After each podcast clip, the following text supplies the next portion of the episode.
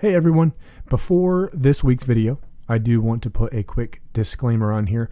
None of the content discussed tonight should be misconstrued as investment advice um, or any advice really. this is only for informational and entertainment purposes. For real investment advice, obviously, reach out to a financial advisor or an investment professional. All right, let's get into it. I have directed Secretary Connally to suspend temporarily the convertibility of the dollar into gold. We print it digitally. The strength of a nation's currency is based on the strength of that nation's economy. So we, you know, we as a central bank, we have the ability to create money. What does it mean for you? We also print actual currency. But remember, our, our economy has got very strong long-term fundamentals. That that actually increases the money supply. Goddamn governor, he's gonna police this goddamn gasoline situation. I will not take. all but perfect agreement on macroeconomics. Now, that just sounds so romantic. He could have just. This is a podcast dedicated to exploring the money that rules the world and the guns that back it. This is Guns and Money. Welcome, everyone, to the uh, second video. This is Guns and Money. I'm Dan Willis, uh, and this is the second video in a, a talk that I have titled Cigarettes and Gin Surviving the Great Reset. Um, I hope everyone is well. I hope everyone is healthy. It's been a crazy few days for me at work this week. I haven't gotten a ton of sleep. I'm a little bit exhausted. But that being said, I was super pumped to get in front of the mic and the camera tonight to put together or to present to you what I've been putting together since I uploaded the first video last week. Uh, thank you so much for your support. Uh, the response has been pretty big. Um, at least in my estimation, I was expecting, you know, like 20 people to check this out. But um, yeah, we've done well over 100 views in a week, and I'm getting lots of questions and, and striking up lots of dialogue with, with folks. So thanks if you shared it on Twitter. Um, Neil Cash Carey, I know, was one of the one of my favorite handles that I follow. That was um, a good pal and, and threw it into his feed. But uh, yeah, thanks for sharing it. Thanks for chatting about it. Uh, I'm really excited to bring the second of what will be, um, I think, around weekly content. Not not settled on a published date or anything like that, but weekly I think is good. There's enough going on right now. I'm keeping myself busy um, to where I think I can get out a video a week, about an hour's worth of a show a week. So, that being said, what else? We've got a couple of other housekeeping details before we, we break into it. Um, if you subscribed to the RTB Mag channel, I, I hosted the first version of this video on an old YouTube channel. It's an old project from several years ago. Uh, I appreciate that. I, I saw a handful of subscribers pop that button there. Um, that's awesome. Can you go do that at the real channel now? uh, Guns and Money on YouTube. You'll find it. I'll put the links up on Twitter and Facebook. Um, and if you want to get in touch with the show in the more formal sense, you can email me at gunsandmoney20 at gmail.com. We'll use that, uh, that email for the show. So, um, like I said, I'm really excited about tonight's deck because I think the first video I was giving you some really basic ground level stuff and going more into the why and more into some of the bigger trends and cycles that, that we are, I think, uh, going through from an energy perspective and a sustainability perspective. But tonight we are going to get into the real nuts and bolts of the World Economic Forum's framework for this reset and what that means and what it could like, uh, excuse me, could look like coming out the other side of it. So uh, I have gone through um, Klaus Schwab, who is the founder of the World Economic Forum and the current, I think, executive director, whatever that title means, and Thierry Malleret, sounds pretty French. Um, they wrote the book COVID 19, The Great Reset. We're going to go over a synopsis, what my thoughts are, and kind of some questions I have, and then we're going to break into their actual plan. Before I do that, I do have to give a pretty big shout out to my lovely wife. She has been beyond instrumental in helping me organize tonight's chat and give me some some really positive feedback from the first video. And actually, if any of you um, listening did reach out or I did ask you, hey, what'd you think? And you gave me some constructive feedback. I want to thank you. I appreciate your thoughts, um, both the positive and the negative, and uh, look to incorporate some of the lessons learned as we move on. I have done shows before, I've done other podcasts, but I do have to admit that uh, the rust is not completely shaken off. It's been a couple of years since since I've done this, and I've never really done a solo show for any extended period of time. So that's a little bit new. Um, so tonight's chat before before I open the deck up, we'll just kind of quickly recap what I spoke about last week. And if you haven't watched the first video, now would be a great time to go hop over there and check that out because you're going to need some of the foundational stuff uh, to have a better understanding of tonight's content. And not that you wouldn't get it without it, but I, it'll it'll give you a more well-rounded picture. Um, the the wave tops are this: we have structural problems from an economic standpoint a, an environment standpoint and a sustainability standpoint. We, we have an infinite growth model and a lot of systems, systems of, of debt money and banking and capital markets that are kind of predicated on an infinite growth model. Uh, but we have a finite planet. And at some point, it is simply math that those two dynamics will collide. Um, secondly, is we have we have political and social instability. Um, and we have it in a way that I don't think we have really seen. People always kind of refer back to the 60s because we had some tumultuous times back then with Vietnam being pretty unpopular, um, the economy kind of sucking, and um, I don't know, copious amounts of drug use, maybe where there wasn't so much leading up to that particular decade. But I think this is different. Um, I, I really do think this is different from from some some other standpoints. But in any event, in any event, um, we we definitely have social and political problems as you're seeing them unfold. And the economic inequality piece is also pretty huge. I know a lot of times this that that phrase gets associated with with political with left politics or or um, thinkers on that side of the spectrum. And I, and I want to be clear about my my view of economic economic inequality.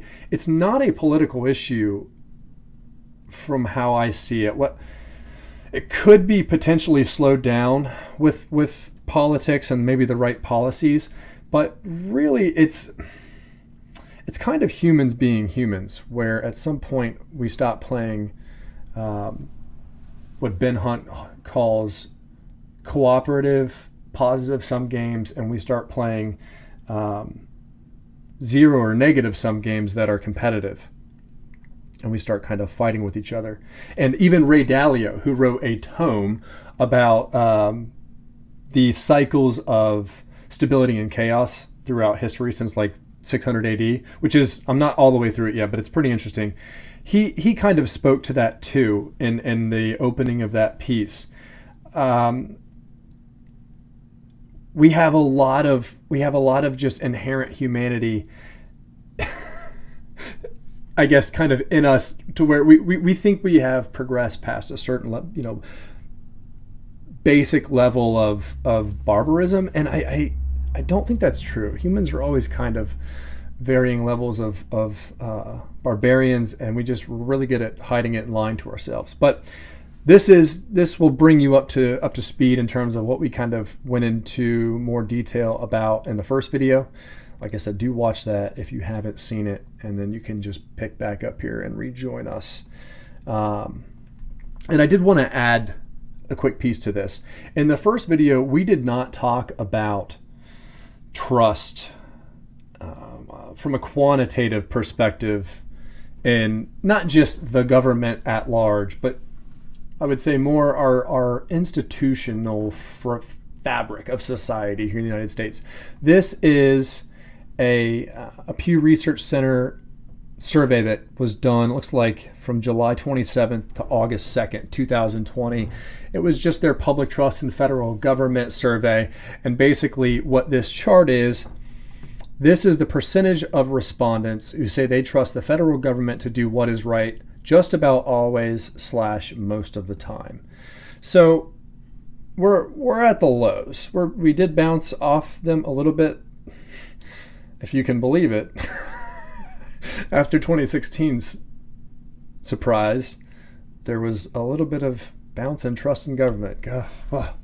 Um, that's surprising. But in any event, you can see in this chart, and, and I think you can kind of feel it, and I don't want to put too much weight on just general feelings, but folks just don't trust the institutions and the edifices that we have to interact with when it comes to the government, or really even a lot of times when it comes to just massive, like oligarchical companies and organizations. It's just our interactions with these institutions and, and governments and, and what have you have increasingly felt one sided over the past maybe a couple of decades.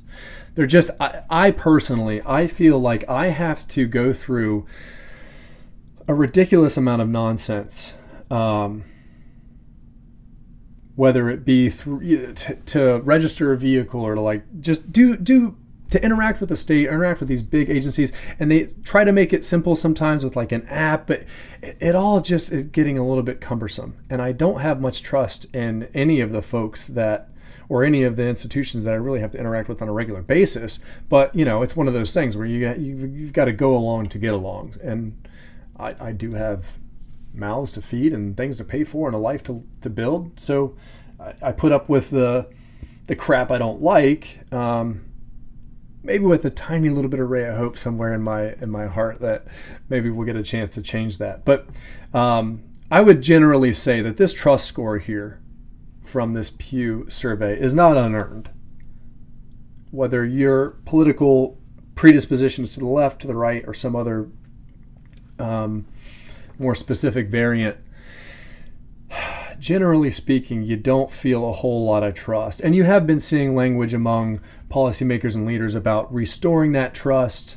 Um, Janet Yellen, who is the very interesting Treasury pick for Joe Biden's administration. Um, she alluded to that in a speech she gave. I think it was today. I saw it on Twitter today. It was today or yesterday, talking about restoring trust. So it's even being acknowledged by some of the folks in the political sphere. Um, and I, that that means it must be pretty bad, right? If if the boss has to acknowledge it or the bosses, then I'm sure the, the cries from from the general population must be loud enough to to be deafening. But um, I did want to just kind of add that because that's that's some more context I think for the period that is unfolding in front of all of our eyes. Um, so yeah, We've got it. So, part two, second video. Really excited to, to put this out to you guys. We covered the why. Now, let's talk about how I think it is most likely that this Great Reset uh, plan is going to unfold and, and what areas it's going to impact and what questions we should be asking. I was I had a thought when I was putting the show notes together, um, or I get change, editing them a little bit the other night. What I really want to focus on being as true to the Socratic method in this series of content as, as I possibly can, or just generally. Let's just ask high quality questions and judge either judge the explicit answers, judge the non answers, or um, judge some of the context around how those questions are answered. And that that will probably serve us well we might we're not going to get everything right here. I'm not I'm not some kind of an autodidact or, or, or um, super special person. I'm honestly just infinitely curious and don't have a lot of discipline to control that. to put it uh, to put it frankly. So, and I apologize. I keep hitting the cord on the mic. I know that sends a shock wave through your guys' ears. Like I said, I still am shaking some of the rust off the old the old podcasting bones here. All right. Um, a couple of notes. I did pull all of this either from the World Economic Forum and their website directly, That is weforum.org forward slash great hyphen reset. Or from COVID 19, The Great Reset. I did finish the book. Um, it wasn't my favorite read in the world, but I'm glad I read it, and we're going to learn some stuff from it tonight. I'm going to give you a synopsis of that book. We are going to discuss the United Nations 2030 agenda. That is that is kind of the the goalposts for what the ultimate um, the ultimate end this reset is is kind of chasing. Well, at least according to their marketing materials. Um, full disclosure that we're going to have to back into some of this stuff. The book itself doesn't spell it all out. Um, and the website and the policy papers, they don't spell it all out. Now, there are outside sources referenced in part of um, the Great Resets webpage on, on uh, WEF, weforum.org that, that draw from other places, third party sources. I did read some of them. Um, it's a lot of it's a lot of material, and it, it starts to get really kind of heavy policy paper really quickly. And I, I don't want to get lost looking at the uh, the tree and miss the forest here. We want to focus on kind of the the big meat of what I think the impacts will be of this plan. So they don't give us a plan specifically. They give us the reason for a plan, and they give us what that plan is going to achieve according to them. So we're going to reverse engineer what I think that plan will actually look like in terms of a loose sequence of events and really just markers that I think you should look for that will give us confirmation not only about further confirmation that this is going down, which I think there's plenty to to make a 60 or 70% confidence guess on that right now. I mean, I would say it's pretty probable that that this is in the works. What's what's unknown is how does it does it work and how does it or doesn't it work. Um, so that's the quick outline of tonight's chat. Let's talk about the gentleman that wrote COVID 19, The Great Reset. Um, Klaus Schwab, who I did mention is the executive director and founder of the World Economic Forum. He founded it in 1971 or somewhere in the 70s under a different name and changed the name in the 80s. Kind of been an academic his whole life. Um, oh, I hear. I have it on the slide. It did begin as the European Management Forum in 1971. This gentleman uh, is well credentialed. He has a PhD in economics from the University of Freiburg and a PhD in engineering from ETH Zurich. I don't know either of those institutions, um, but getting your PhD is, is tough. I'm sure that was a, a difficult grind. So he, he's well credentialed. Generally, seems like he kind of keeps a low profile. I didn't find a whole lot of um, crazy, interesting stuff about him. It doesn't seem like he ever traveled far outside of academic circles. So I didn't see um, any real successful work in markets or business or industry. Um, he just kind of stuck to education and, and, policy crafting, perhaps after getting to a certain um, stature within academia. But, you know, not a super exciting background, didn't go super deep. Um, he did have a connection to the UN Sustainable Development Goals. I have it cited at a oh shoot, it's it's supposed to be here in this in this presentation, but it's not loading for whatever reason. It looks like some of the um, let me see if I can fix that really quickly. I think we've got time. Tonight's chat's going to be a lot more focused. Um, I'm not going to ramble as much, although you know I do occasionally ramble. Uh, looks like we are running. Uh, probably about 10 minutes in. So let's let this refresh. I apologize for the uh, slow internet speeds. I am on DSL. I should have hooked up my hotspot here. And actually, I might just go into post and edit this out. This is taking a minute.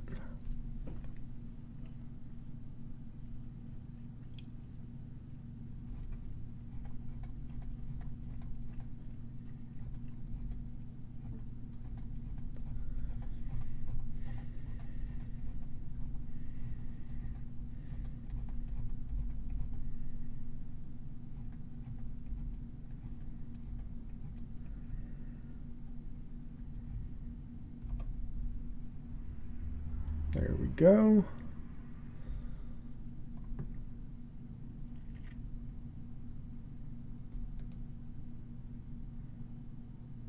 There we go.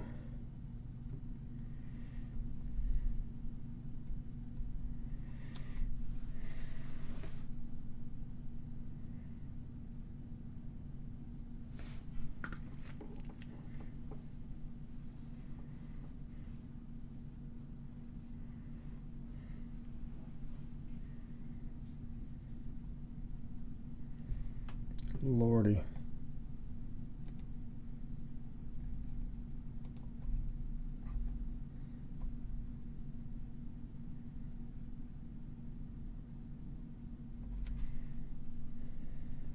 Whenever you are ready.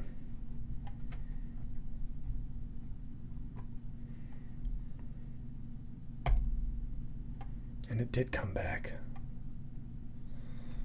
Oh, you magnificent, magnificent bastard.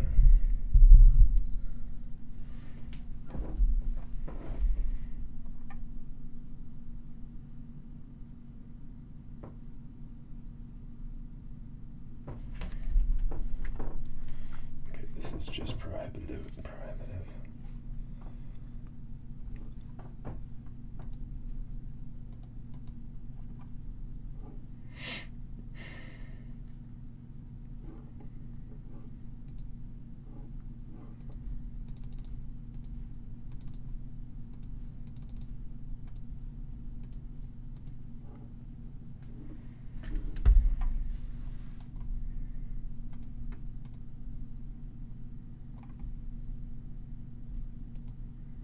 Okay.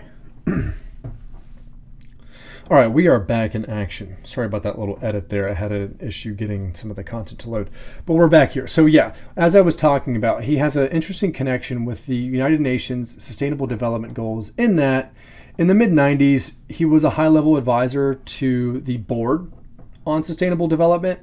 Um, it's it's not I'm not look it's not like a smoking gun of anything. I'm just trying to give you a little bit of color about some some stuff I found about the author, and it, it'll it'll play in it'll play in a little bit later when we talk about the sustainable development goals. Um, here is the co-author Thierry Malleret. This gentleman is a little bit more interesting to me, um, just kind of off off the bat. He's a little bit more public. Um, he's a former investment banker with a firm. IJ Partners, Informed Judgment Partners. I think they're European, somewhere in Swiss, yeah, in, in Geneva. He writes a monthly newsletter called the Monthly Barometer.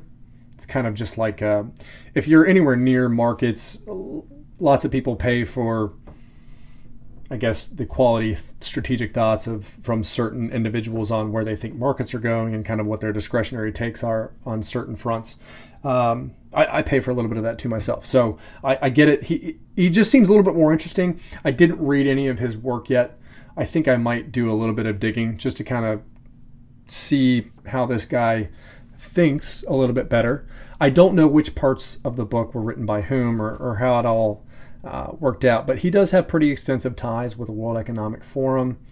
Um, and yeah, I've, I've, I've linked everything here, so if you guys want to go check out the uh, content for yourself, you are um, able to find a quick resource for that. So I broke I broke kind of the synopsis down into the three main sections that the book, which is more like an essay, is broken down into. So those three sections are the macro reset, the micro reset, and the individual reset. And the way they look at that is the macro reset is the, uh, the, changes, in the author's opinion, needed to address macro, global, systemic, existential problems like the pandemic. I don't see the pandemic as an existential problem in terms of the existence of humanity. I do see the pandemic as an existential problem with an eco- economic lens. Because if you're going to react in certain ways to um, to fight a pandemic, especially if you think it's actually going to wipe humanity off the planet, which is a little bit, that seems a little sensational. But if you're going to do that, if you're going to put anything on the table, you're going to sacrifice your economy, you're going to sacrifice small business or what have you. It's just a big price to pay, and I think we are starting to learn that price. Um, we'll see how that unfolds. But the macro resets the big stuff: climate change, pandemics, health issues, global sustainability issues. Uh, like running out of sand or or running out of uh, oil that's that's still profitable uh, to get out of the ground, um, or destroying our soil, destroying our, our water. Um, those are macro issues, and I I agree a little bit there. We we live as awful stewards. We live as kind of like a kind of like a virus ourselves in that we just consume and consume and trash and trash. We don't regenerate. We we just deplete. And we need to shift that mindset into one of regeneration. Um, the next level down, they talk about the micro reset, and what is included under that that subheader is kind of industry level reset and and the individual firm or company level reset. Like what what our industry is going to have to um, contend with in this post covid-19 world? What our companies going to have to consider um, in terms of environmental impact social impact governance issues? Just lot they they they paint with a very broad brush in this book. Um, it's not very to the point, but you know you can you can kind of get there.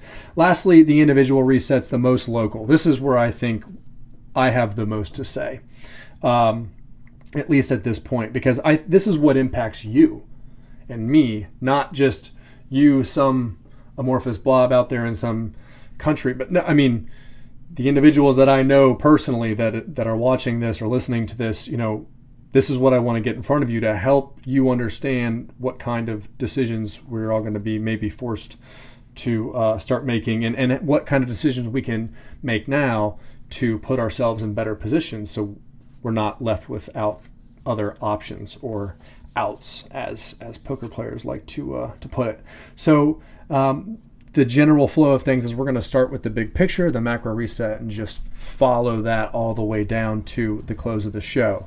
Um, it's predicated on, on, in the author's view, three defining characteristics about what what exists today. And generally speaking, our economic and social systems, our governance systems, they are all very interdependent societies are all very high velocity, and they they approach this on a number of fronts. They it talked a lot about grat- instant gratification being a, a marker of a high velocity society where everything just needs to be now. Um, I have DSL out here in the country.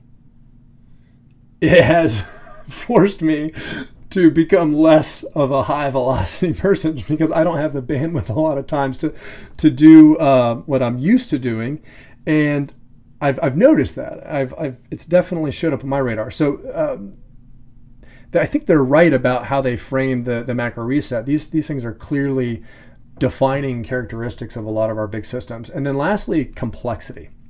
And this one was the most interesting to me.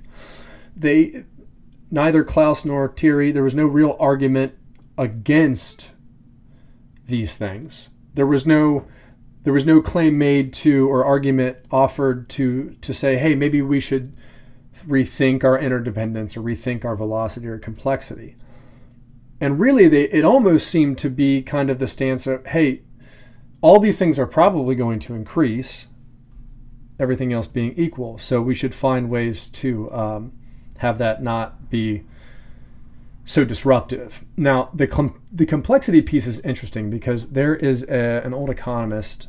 His last name is Minsky. His first name is escaping me, um, but he had kind of a he had kind of a theory on complex systems that basically the more complex a system gets, or as a system grows in complexity, it also grows in fragility the more interdependence there is, the more nodes there are touching all the other pieces and, and actors in an economy or in a society, the more potential points of failure there are, and the more inherently fragile that system becomes.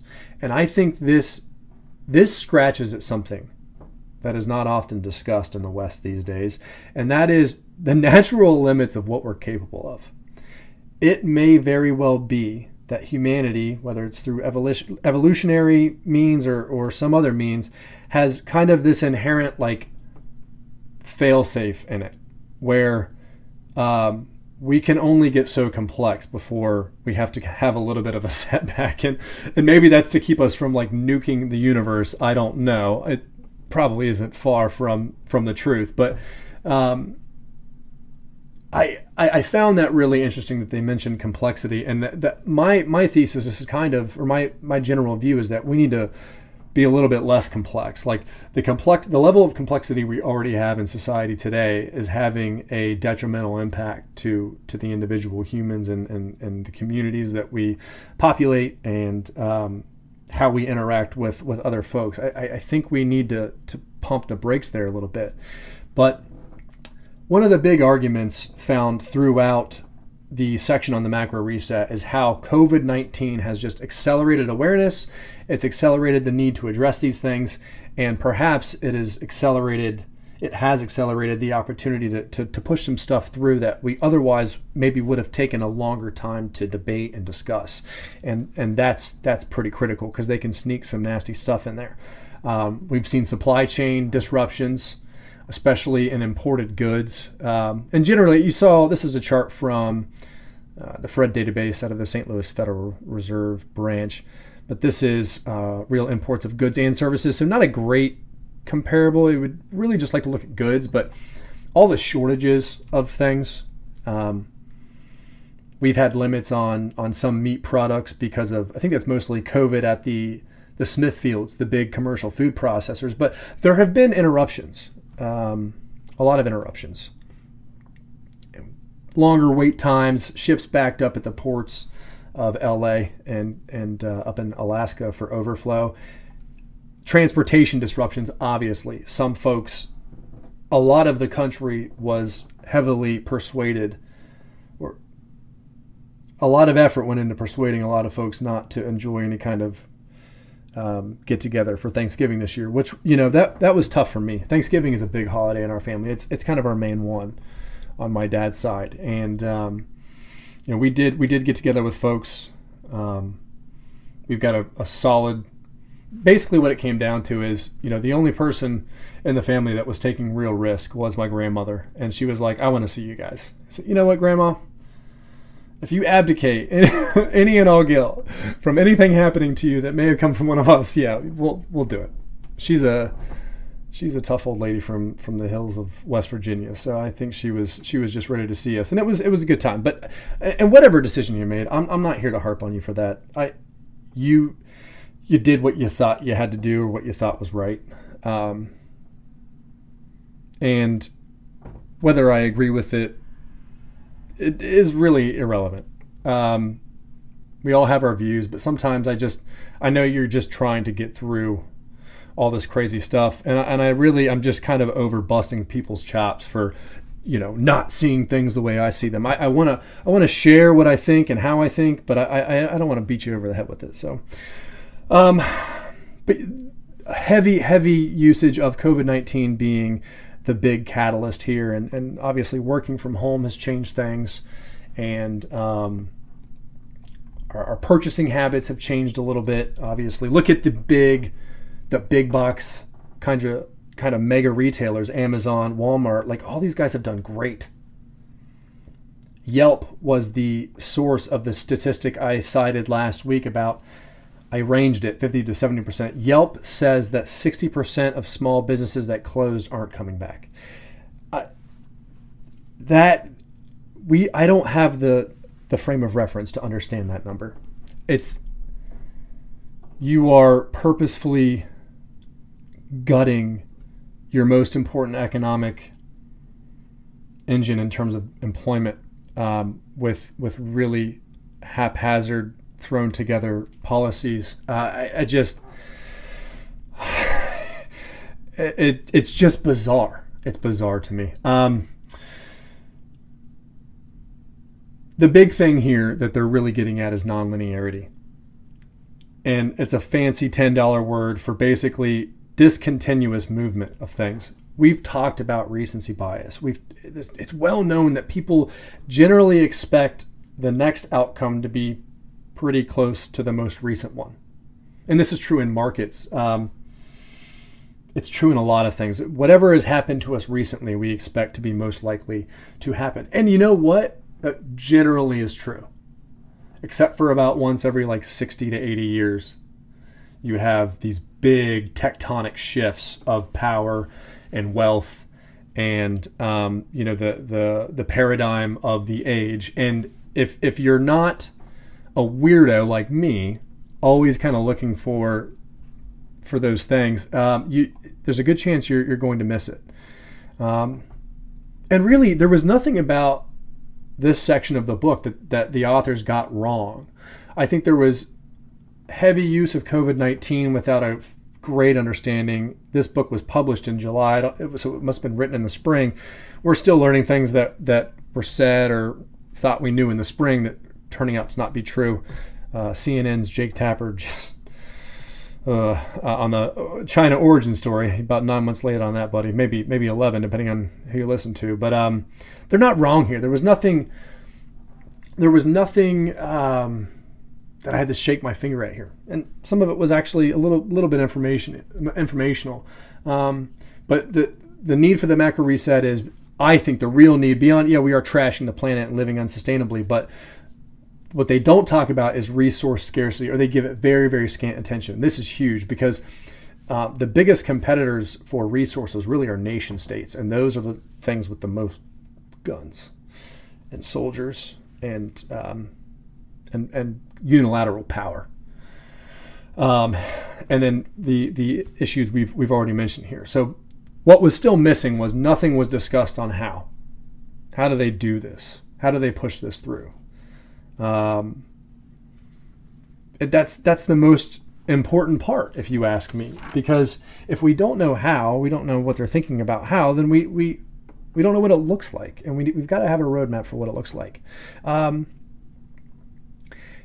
and it, it was to the point where reading through this book and the material is like they either don't have a plan or they don't want us to know what the what the details are. And, I, am almost positive they have a plan. So I'm, I'm, it's safe to say that the balance of probabilities rests with they just don't really want us to know the details because we might arbitrage that. We might be free thinking free doing individuals and decide i don't i want to do something different and and behave in a way that they're not prepared to, um, that they're not able to predict or prepared for in terms of planning and execution. So, um, like I said, we, we're going to reverse engineer that at, at, towards the end of this uh, this presentation here. Moving along, the micro reset. The the main trends here I wanted to mention because what this boils down to is just a major increase in government oversight and maybe like self-regulatory body oversight like like FINRA if you're in the finance space and that's basically just like everyone who's playing in the game is telling mom that no we're gonna we're gonna play by the rules mom go go back inside um, so they can do their thing right but uh, there's definitely a big theme of of increased regulation and and I would maybe argue interference on the firm and industry level another big thing that I, I they are not shy on is an increase in digitization. And why I think, well, what I mean is just creating more data.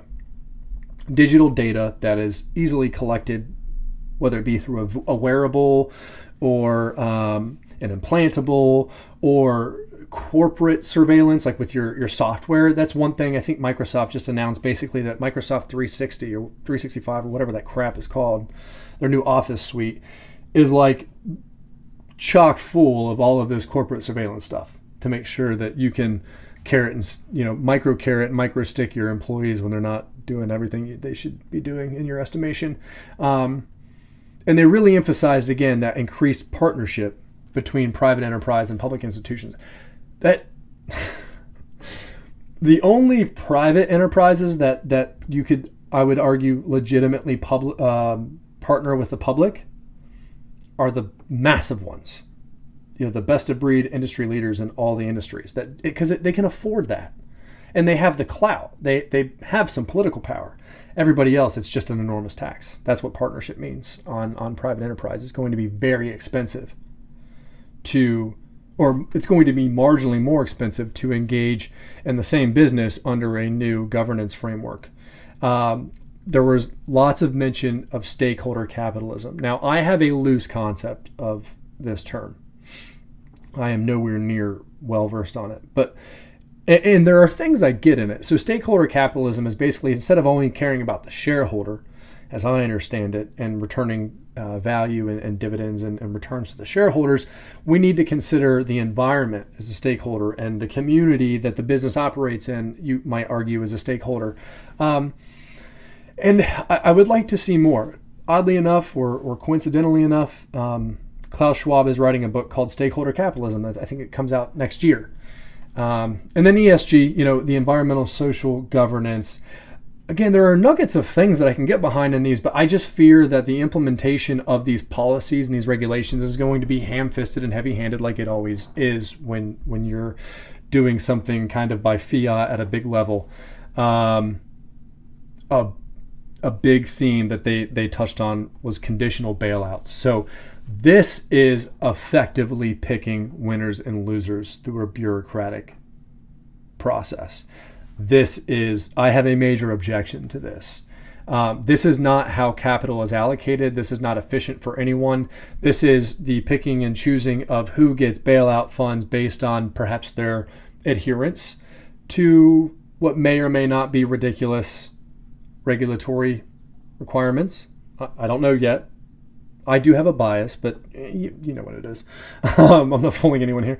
But this is giving not only are we going to use the public purse to just you know bail out all the people who are probably already rich anyway um, but we're gonna we're gonna put strings on it to make sure you blow the right whistles and signal the right messages and maybe hire the right people or don't hire the wrong it's uh, that that just really set set my ears up and kind of set the alarms off um, and this is going to have a totally asymmetric impact on companies and industries in terms of size. The big guys will be fine, and the small and medium sized guys will get either bought if they're really special by the big guys or totally taxed out of, of being competitive with regulation and, and whatever comes attached to uh, conditional bailouts or, or perhaps uh, adherence to some kind of new stakeholder capitalism framework that, that gets worked out behind the scenes. I,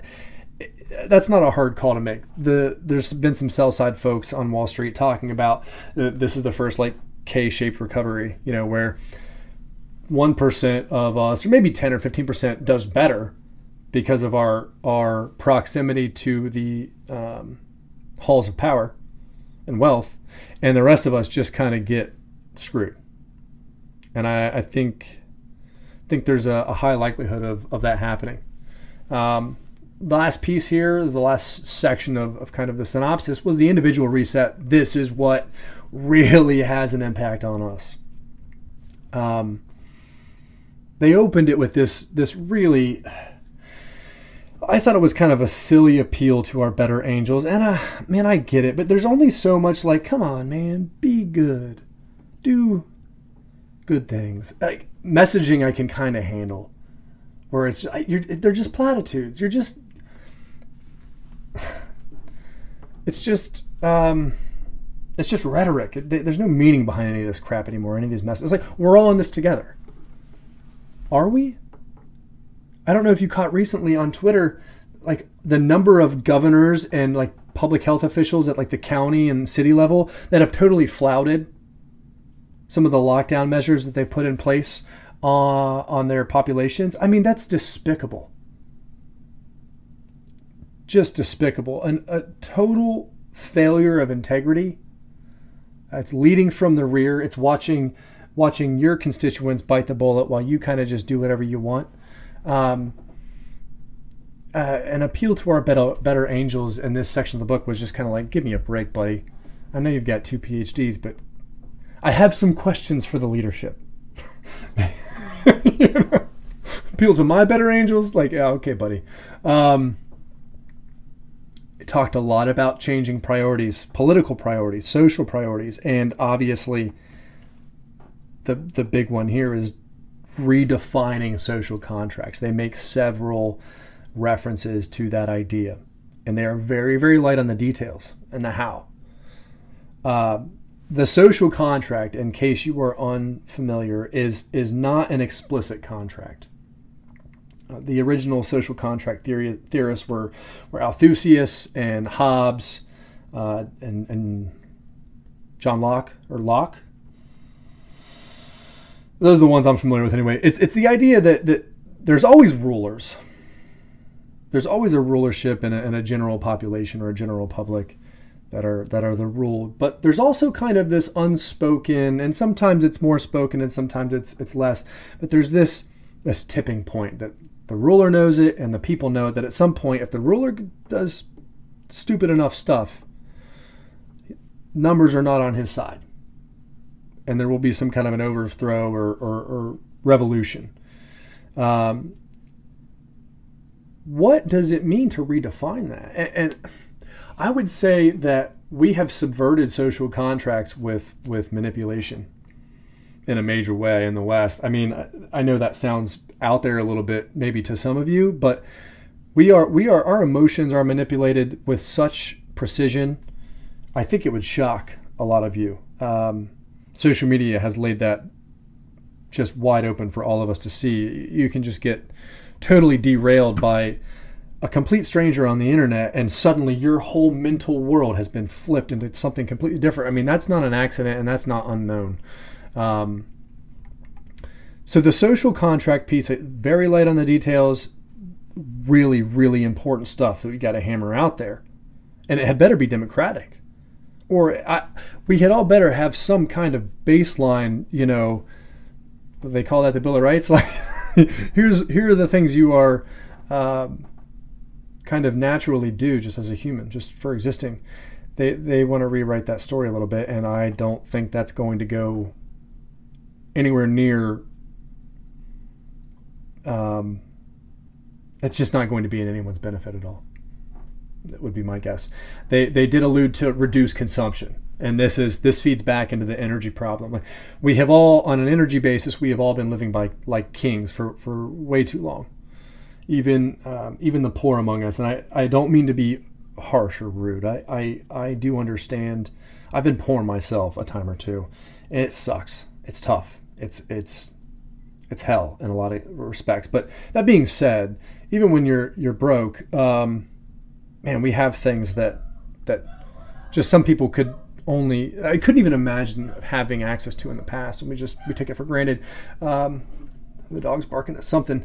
And then the big thing here, obviously, we, we, we kind of pointed out the increased oversight regulation, however you want to think about that. I think it's going to come in a, a number of different ways, but at the individual level too. So not just industries and companies, but I think surveillance is going to basically be baked into all of this.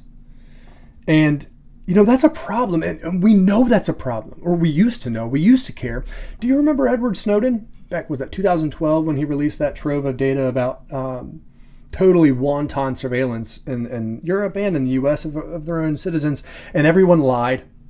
The director of the NSA lied to Congress. I mean, it, the head of an agency lying to Congress is nothing new. I get it, but you know, um, William Binney did a great did a great documentary called um, was it a good American or a good patriot, something something along those lines. I'll try to find a link and put it in the description. But it's basically about how he built a really good um, metadata analysis tool for the NSA that also respected everyone's privacy. That they were like, no thanks, you're not you're not ringing the register enough for our uh, private public partnerships. Basically, all the folks staffed at the NSA were either former employees of, of the public sector sector of intelligence work or were going to be after they were done work be after they were done working in government so like there's this I, you guys know but come on um, the the oversight and surveillance piece is, is big too because I, it feeds back into the social contracts. If I don't have a reasonable expectation of privacy, I don't have a bill of rights, and I, I think what's going to come if if these planners get what they really want is just going to be total destruction of any any kind of semblance of privacy at all, especially if we're not careful. And they were once again fuzzy on the details. So my general thoughts on the book, you know, as you can probably tell, I, I wasn't really impressed. Um, and I don't say that because I, I just want to trash these guys. I for somebody that, that someone that has two PhDs, I expected a lot more coherent explanation.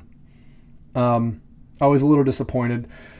They're clear on the reasons, and and I I agree with some of their reasons. I think they've got some things right, and they're very clear that COVID nineteen is the opportunity. Um, so juxtapose this week's video with last week's, especially the content about you know this all this being conspiracy nonsense. Uh, you know, I'm reading their stuff, you idiots. Like, give me a break. Um, this is this is their book. Um, it generally left me with a lot more questions, and that's why I ended up. I've got to frame the end of this like, hey. Here's the questions we should be asking. Here's here's how we should be thinking about it. And if you're in the right position, maybe here's the questions you should be asking your elected officials because I think even at the state level, there's some awareness of this. Um, there were a couple of really what I thought were silly logical inconsistencies that that the authors made that I wanted to point out here, and I hope that you guys have a clear view of this. I was trying to do a snap of my highlights on the Kindle reader on my PC, but I can't access my highlights, so I did it from my phone. Um, the first of which here has to do with well, let's just go into it. He, he, he writes in, early in the book on page 58 uh, as democracies grew stronger throughout the 20th century, Uh, after the First World War, in the 1930s, the remit of national statistics was extended to capture the economic welfare of the population, yet distilled into the form of GDP. Economic welfare became equivalent to current production and consumption with no consideration given to the future availability of resources. Policymakers' over reliance on GDP as an indicator of economic prosperity has led to the current state of natural and social resource depletion.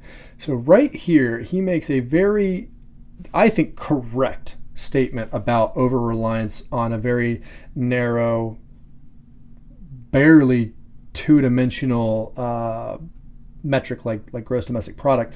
Um, and, and look, policymakers' over reliance on GDP as an indicator of economic prosperity has led to all this. And, and I think he's not, not wrong there. A very short 13 pages later, he starts to cut, discussing Japan and some of the deflationary problems that Japan has had. And they had a big bust in their asset markets, real estate, stocks, things like that, back in the late 80s. And they have been printing their way out of it ever since for 30 years. Uh, the Bank of Japan, their central bank, I think is like owns like 75% of ETF assets in that country. There isn't really a banking system, uh, not not in the traditional sense at least. He goes to defend them using an interest, interesting metric. The possible quote Japanification of the rich world is often depicted as a hopeless combination of no growth, no inflation, and insufferable debt levels. This is misleading. When the data is adjusted for demographics, Japan does better than most. Hmm? Its GDP per capita is high and growing. And since 2007, its real GDP per member of the working age population has risen faster than in any other G7 country. Uh, that is a really. I mean, you're a PhD in economics, huh?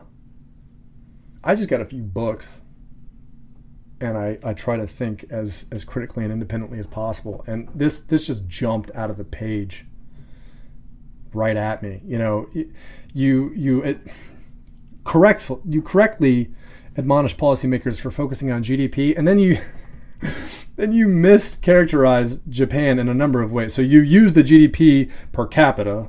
Oh, all right, well, you're still using the wrong the wrong metric. Look at the working age population among uh, the Japanese aged 15 to 64. It has fallen from a peak of around 86.5 million in the mid 90s to 75. No, less than 75. A little over 74 million today. So your population has fallen by more than 10%. That's going to have a huge impact on GDP per, per working age individual.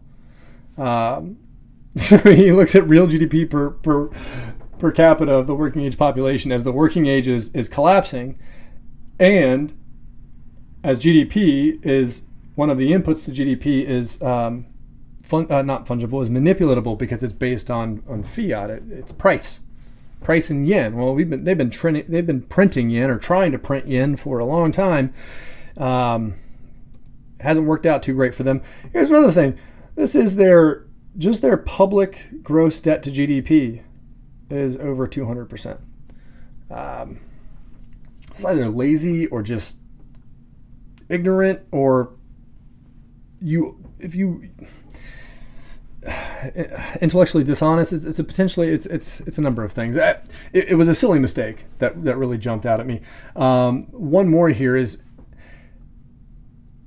klaus argues on page 90 of the book or at least in the kindle version uh, today, the situation is fundamentally different.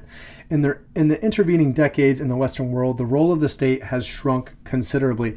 He's talking about basically the last 30 or 40 years that the state has, has plays a smaller role in the West. I, I that okay.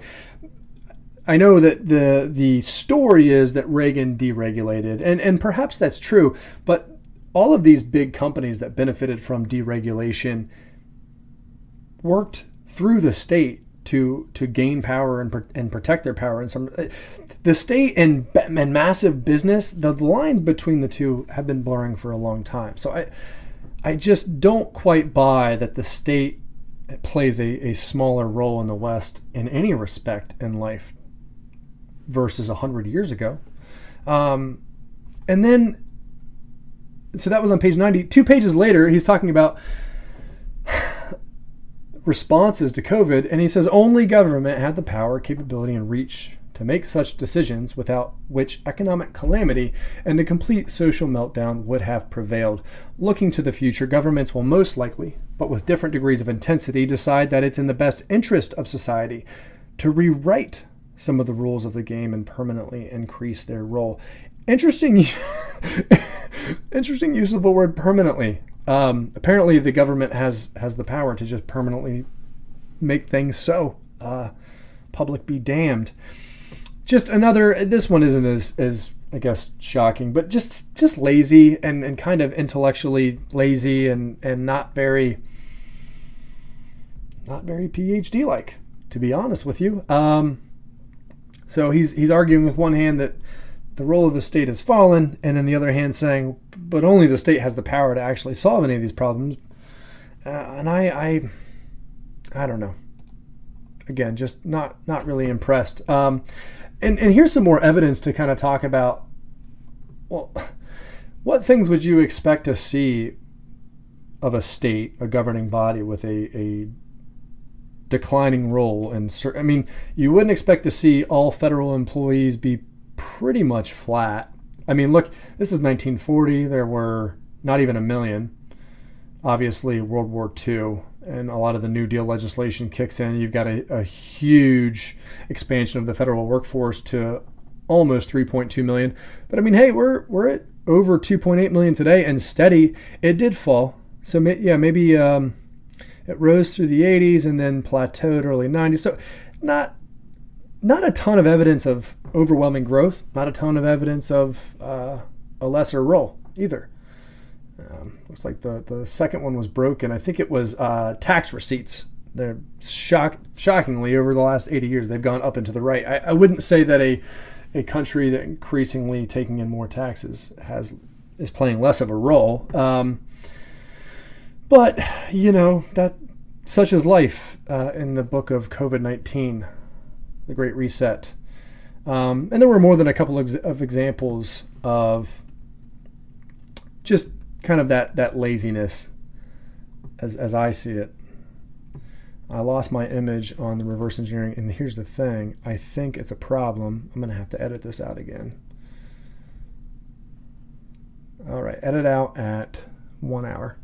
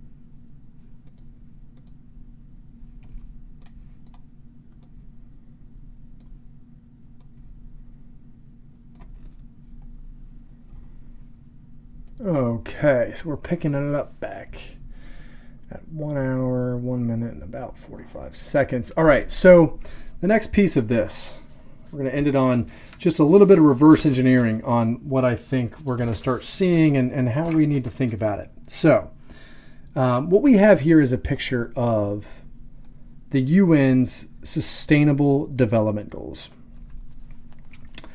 And, you know, these are, I guess, mildly interesting. I, uh, here, let's go through them. Okay, no poverty by 2030. Yes, these goals all are aimed to be implemented by 2030 or 2035. Uh, you see references to both years. I, they're not totally consistent with how they use that, but whatever. Um, no poverty. Okay, so we're gonna we're gonna solve the the poverty problem once and for all.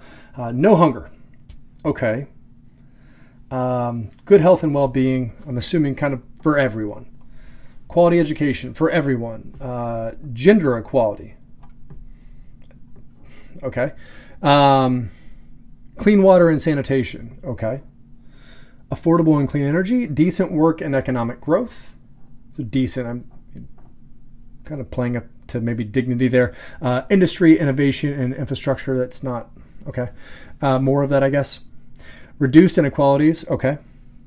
Sustainable cities and community communities, responsible consumption and production, climate action, life below water, life on land, peace, justice, and strong institutions and partnerships for the goals. Um, okay, so what this looks like to me, lots of lofty things we all want. I mean, I would love no poverty and no hunger and everyone to be awesome and totally equal I, I guess treated equally by by other humans and those in power. That that makes sense.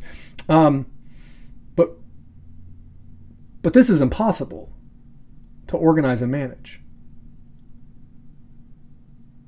The human history, modern human history, is kind of a, a one big story of of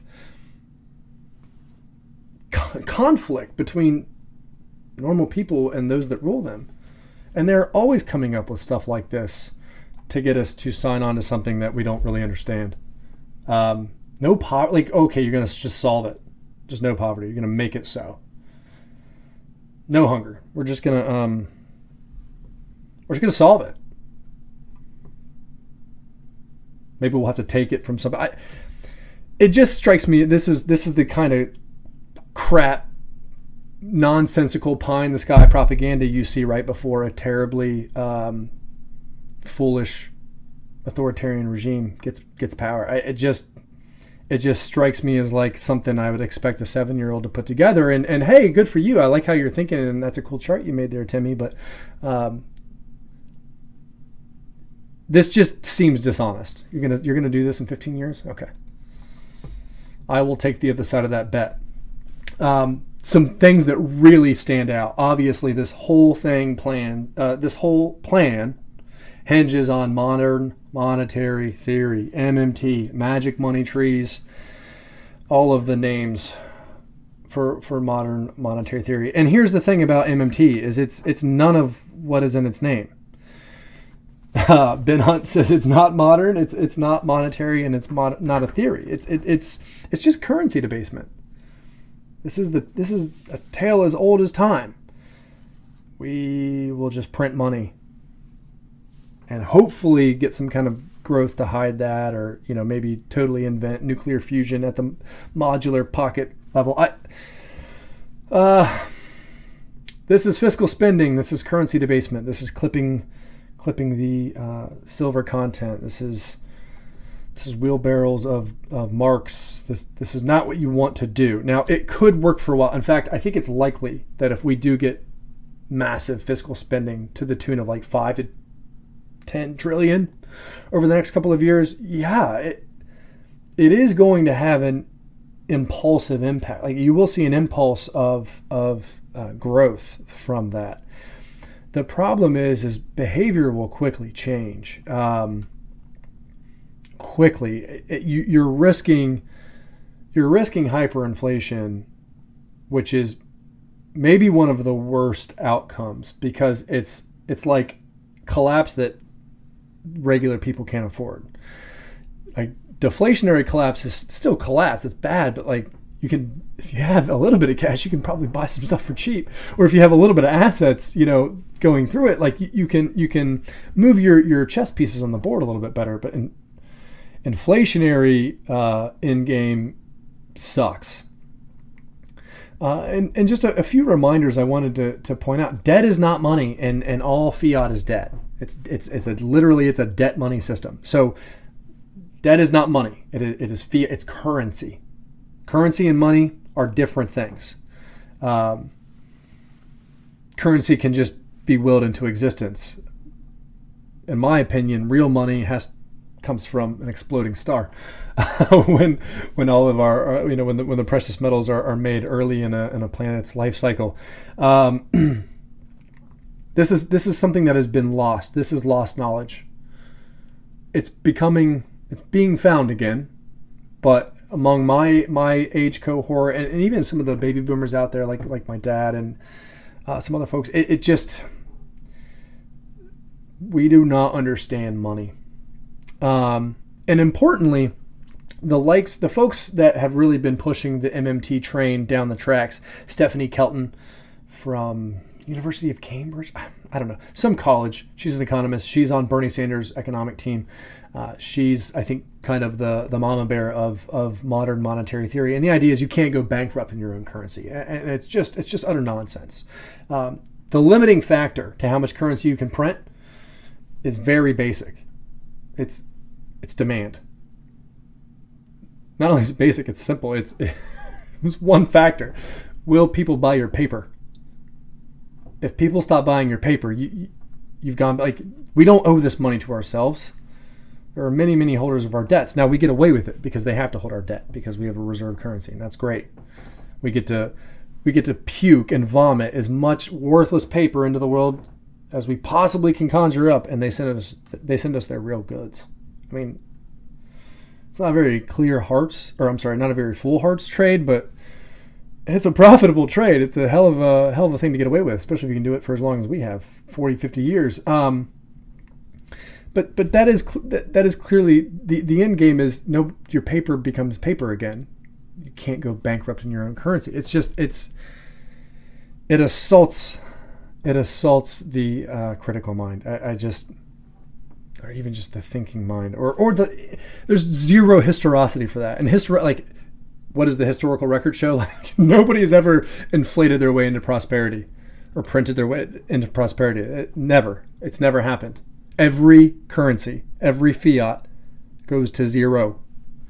It's not money, and central bankers generally have have a proven track record of abject failure. Um, if, if you're really paying attention the last 12 years, it's just failure. So, to my point about external demand for our debt, like this is uh, the TIC report from September.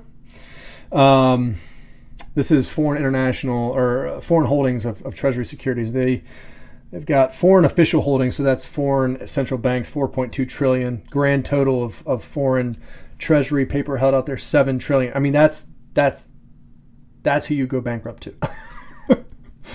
you can't go bankrupt in your own currency. It's just when you need unicorns to exist, apparently you just invent them. Um, and this is a great chart from Wolf Street, and he sourced it from the Treasury Department, which is where I got that TIC report. Uh, this shows total percentage of of debt being treasuries held by foreigners, that's been falling. So of the of all the debt foreigners hold, and this doesn't say foreign official or private, so maybe it's both. I don't know. So it would be central banks and you know like foreign banks and non non financials, um, but they're holding less U.S. debt or less Treasury debt as a percentage of their total debt, uh, but they've already got you know there it is seven trillion. I mean, how how long and how much can we stuff treasury paper down the throats of our trading partners before they kind of start to work on a different system which if you're in if you're in the Luke Gromen camp and if you don't know who he is I highly rec- recommend you check him out on Twitter I think it's just Luke Gromen at Luke Gromen, um, and he runs a research service Forest for the Trees LLC just does independent macro research. He's a great read. It's like 80 bucks a year. Uh, highly recommend. His thesis is that China is working on using gold as a, a neutral reserve reserve asset and actually kind of buys the US and out too. If you can devalue the dollar against gold, you can actually devalue your dollar and, and not have to worry about fighting other countries to to export your deflation. That's really what we're trying to get some inflation. I think they will ultimately overdo it, but the path there's still opportunity in the path. Um, you can still make some moves, I think, to to be prepared for that and not get totally blindsided by it. But but ultimately, what he's what his thesis is is that there's already the, the foreign demand for treasury paper is already nearing its max. We've all, we've already almost tapped out the uh, the tab. And this leaves obviously fiscal policy highly dependent on the actions of, of you know a rising power in China, maybe maybe the power of the 21st century, um, depending on how things unfold there. This relationship is not permanent, and and folks happen to be political. You know, they're on the economic left or, or whatever. They, they, they don't they don't want to face that reality, and it, it is a I mean, it's written in stone, effectively, in terms of what we know. I, you can't get away with it, I guess, unless you just turn everybody into slaves.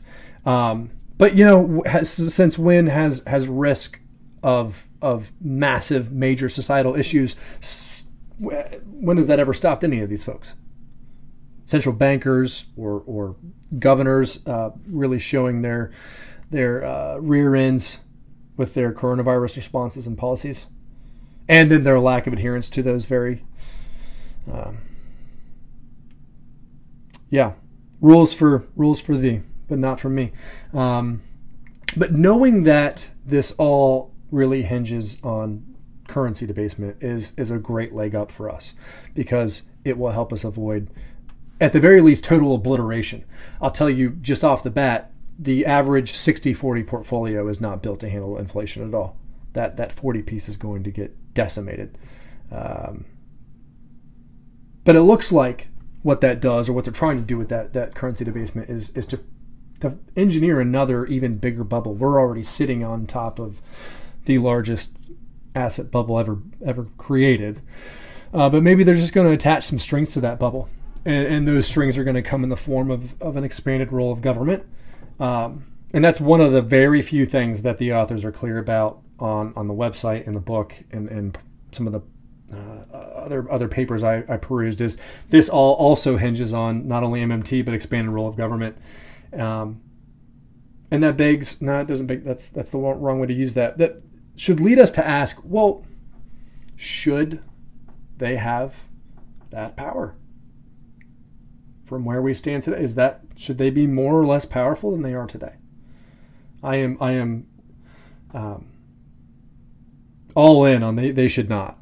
They, they have, we have already left the realm of, of um, the power, like the power differential, even being something that I think is even up for debate. I mean, we, people have increasingly less power um, because the government is just too stinking big. And massive companies that are in bed with the government are too stinking big. Um, no mention in the book about whether or not this expansion of power is going to be part of a democratic process. I mean, other than voting in the general or maybe in a, a race for Congress. I just voting is not doing the things that that people like to believe it does for them when they show up to the polls. And we need political action outside of just going rah rah and punching a ticket every four years. It's just it's not it's unserious. It's not it's not a real it's not real political involvement. Uh, and and one question I have for these folks that we should kind of mull over is how are they going to treat people that don't want to be a part of this? Are they going to humiliate them and shame them into changing their mind, kind of turn public opinion against them? Are they are they going to be like, all right, you can go live in Ancapistan or you know? I, I doubt it. Um, how much? How heavy is the boot they're going to use to to enforce this?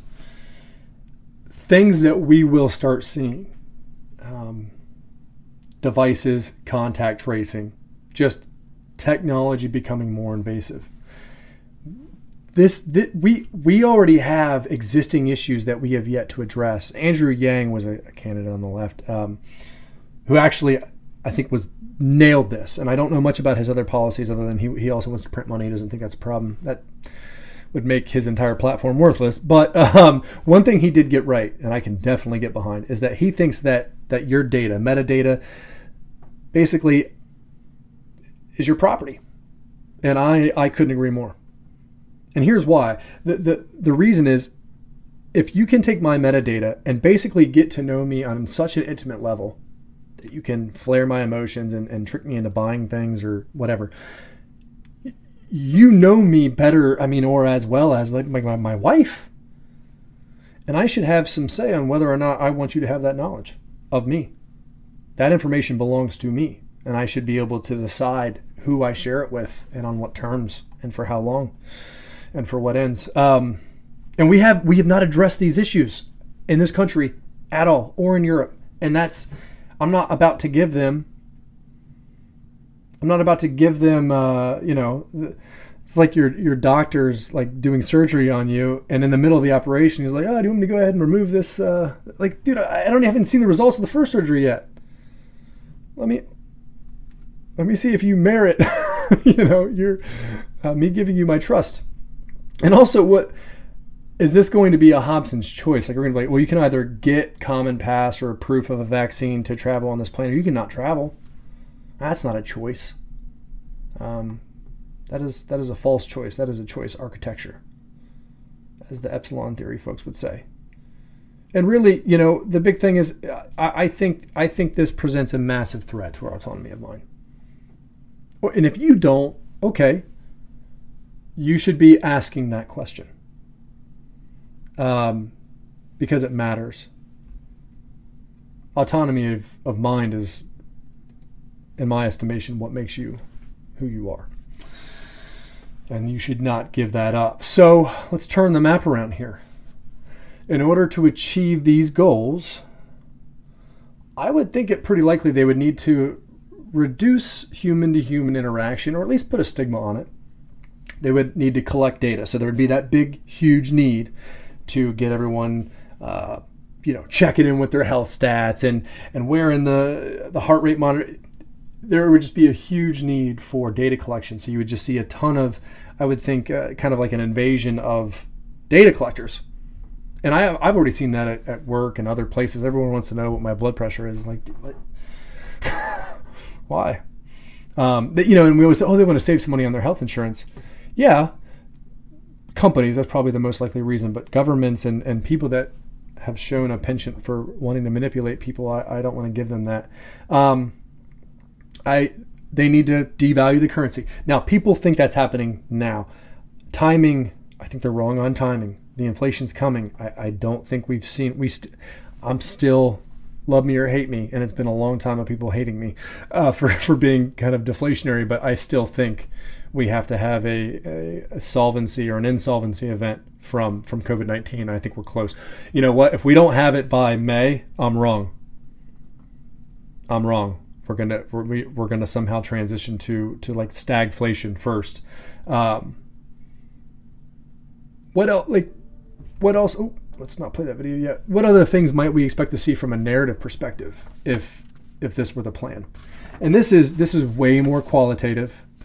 Um, and I'm kind of just drawing on on memory a little bit, but you know the idea of alternative foods, um, and you would expect to see missionaries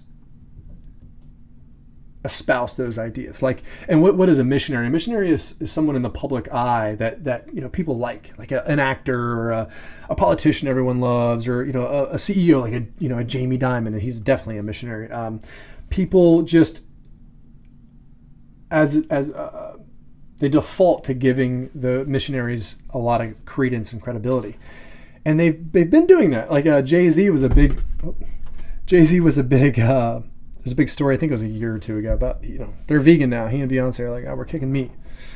And there's been Beyond Meat and alternative meat. Oh, we can just raise this meat in the lab. Um, that had a splash in markets because they raised a bunch of capital. Uh, oh, we're going to turn bugs into food. There's just been lots of weird like national level pieces the past few years about oh we, we can eat dirt and, and meat that isn't meat and stuff that we grow and it, you know, it's like I don't really want to. Uh, oh, but if this is what you want to do, I could see why you would want to start prepping the terrain in my head to accept that. Um, that's that's been a that's been an interesting thing to, to watch. Another thing is just growth and excitement in technology, uh, which I think we've seen a lot of. Um, sorry, I just I heard something through my. Oh, I lost my presentation. In any event, we'll finish it on here. I, you know, te- there are cool things about technology, but I am not up for techno fascism. you know, I do not want to be a slave to technology, and it it, it uh, hmm, I don't know. I have concerns. Um, I'd expect to see weird things in markets. We've already seen those this this year. We saw uh, front month oil back in March or April. The May contract traded at like negative 35 or something like that. I mean, we've seen some weird stuff already, and I think we're going to continue to see more. Inflated volatility with stocks at highs, with bonds. Yields did back up. Almost at one percent. I, th- I think it's a good time to buy to buy uh, bonds here, to buy treasuries. But um, you know, the money printing, currency devaluation, and then obviously you would you would see an effort in the media, especially, to change the perceptions of liberty, and we have seen that on the backs of coronavirus in a really obvious way. Kind of, you know, this idea that uh, your liberty isn't isn't worth my health, and I, I I I don't think that's a fair way to frame it at all. Um, anytime I leave my house, or anyone, anytime any of us leave our house, we're kind of like agreeing to a baseline level of risk. Um, and you're responsible for it and for yourself once you're out there in the wild, wild world.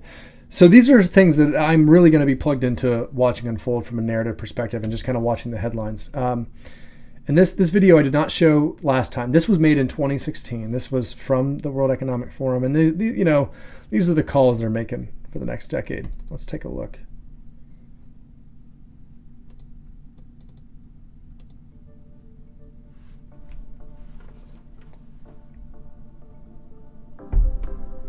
You'll own nothing and you'll be happy. Well, whatever you want, you'll rent and it will be delivered by drone. Oh, cool. Wait, rent? The US won't be the world's leading superpower. Okay, sure. A handful of countries will dominate. Who? Why? How? Did their populations choose that? You won't die waiting for an organ donor. Why? Because we'll print one. It's an organ printer. That's crazy. Not happening. Oh, you'll eat much less meat. Oh. Will I? uh, you're just kind of telling me uh, what's going to happen to me? Like, well, do I have a say? Will you eat much less meat, Mr. Schwab and company? Um, it'll be an occasional treat. I don't know what's going on with the internet here, so we're just gonna kill this for now. Basically, the thrust of this video, and I'm I'm pushing I'm pushing my time limit here. So the thrust of the video is these things are going to be different, and we're we're you're kind of not going to have a choice, but you'll be happy. You'll be fine. You'll like it. And I I just man, talk about being tone deaf. Read, read read the room of like the average dude just or or or dudette, the average guy or gal trying to make a living in, in some any country. Just they're getting they're getting totally screwed and they're sick of it. They're they're getting pretty angry. We express that anger in bad ways, but you know, um, it's just tough to uh, it's it's tough to digest all this. I know this is a lot, but this gives us really important information. Uh, one more thing that, that I'll throw out there, we, we will expect to see, we're starting to see now, is central bank central bank digital currencies. Uh, crypto that's, that's backed by central banks will not long retain the premise of crypto. It's like digital hard money if you're a Bitcoiner, but it won't be once the central bank is touching it because they're not going to share the policy dashboard with you know pirates that make their own currency. That's crazy. Um, so we are going to pay really close attention to those items as this year unfolds. I'm going to do everything in my power to put out weekly or as near weekly content as I can. And uh, that'll include a Substack here to, to write out some more of my better informed stuff. Um, or not better informed, some of my more uh, actionable items that, that I think you'll you'll get a lot lot out of, especially if you're in the market world. So um, I want to leave you with a, a quote from Dune. I am just about finished with it. It was my first read through. It's it's such a good book, but um, this this is a, a great quote about how to treat fear. Fear is the mind killer. Fear is the little death that brings total obliteration. I will face my fear. I will permit it to pass over me and through me. And when it has gone past, I will turn the inner eye to see its path. Where the fear has gone, there will be nothing. Only I will remain. I, I loved that quote so much um, because fear is a powerful emotion. It's a, it's a powerful feeling that all of us have from time to time. And what it does too often today is it, it sets us in stone, it paralyzes us when we're afraid, we, we, we're not able to quickly access our fight or flight function or reaction function and, and create enough time to make enough snap decisions to, to get us off that immediate X or that immediate you know position of danger. Um, and, and fear is an emotion. We, all of the world's smartest people know how much this pulls on us and, and it's used against us and I just I wanted to put a positive message out there to to all of you that hey we need to focus on facing that and not remaining um, that deer in the headlights that gets sideswiped by the Mack truck. I mean we we need to get off the road. And if you are constantly afraid, and more importantly, if you are constantly engaging in the things that make you constantly afraid, certain social media or reading certain things or watching certain cut it out until you can create enough um, control over that fear to to take action. Because action is what we all need to be doing. Um, pretty much you know all hands on deck at this point. Chris Martenson over at peak prosperity put it in a really powerful way. Um, he did a video on this a couple of weeks ago and he said whatever you think about doing today in response to this uh, you will look back and, and it will not be enough. Um, so get to work. If you've got a garden, tend it. If you don't have a garden, get one. And, and that can be a, a metaphor, you know, for a lot of different things. Maybe this is part of my garden as well. Um, so that does it for the second show. I did run a little long today, but I hope again you guys got a lot out of this. Thank you for your interaction and engagement, feedback. I appreciate that. Um, the next episode, we're going to talk quickly about implications for you and what to start doing and how to start preparing. So it's going to be a little bit more market oriented for you market folks out there. Um, that's a, that's it for this show. I really appreciate again all of your uh, all of your time and look forward to bringing you the the last video in this series soon. So stay healthy, stay well, and we will see you next time. Take care.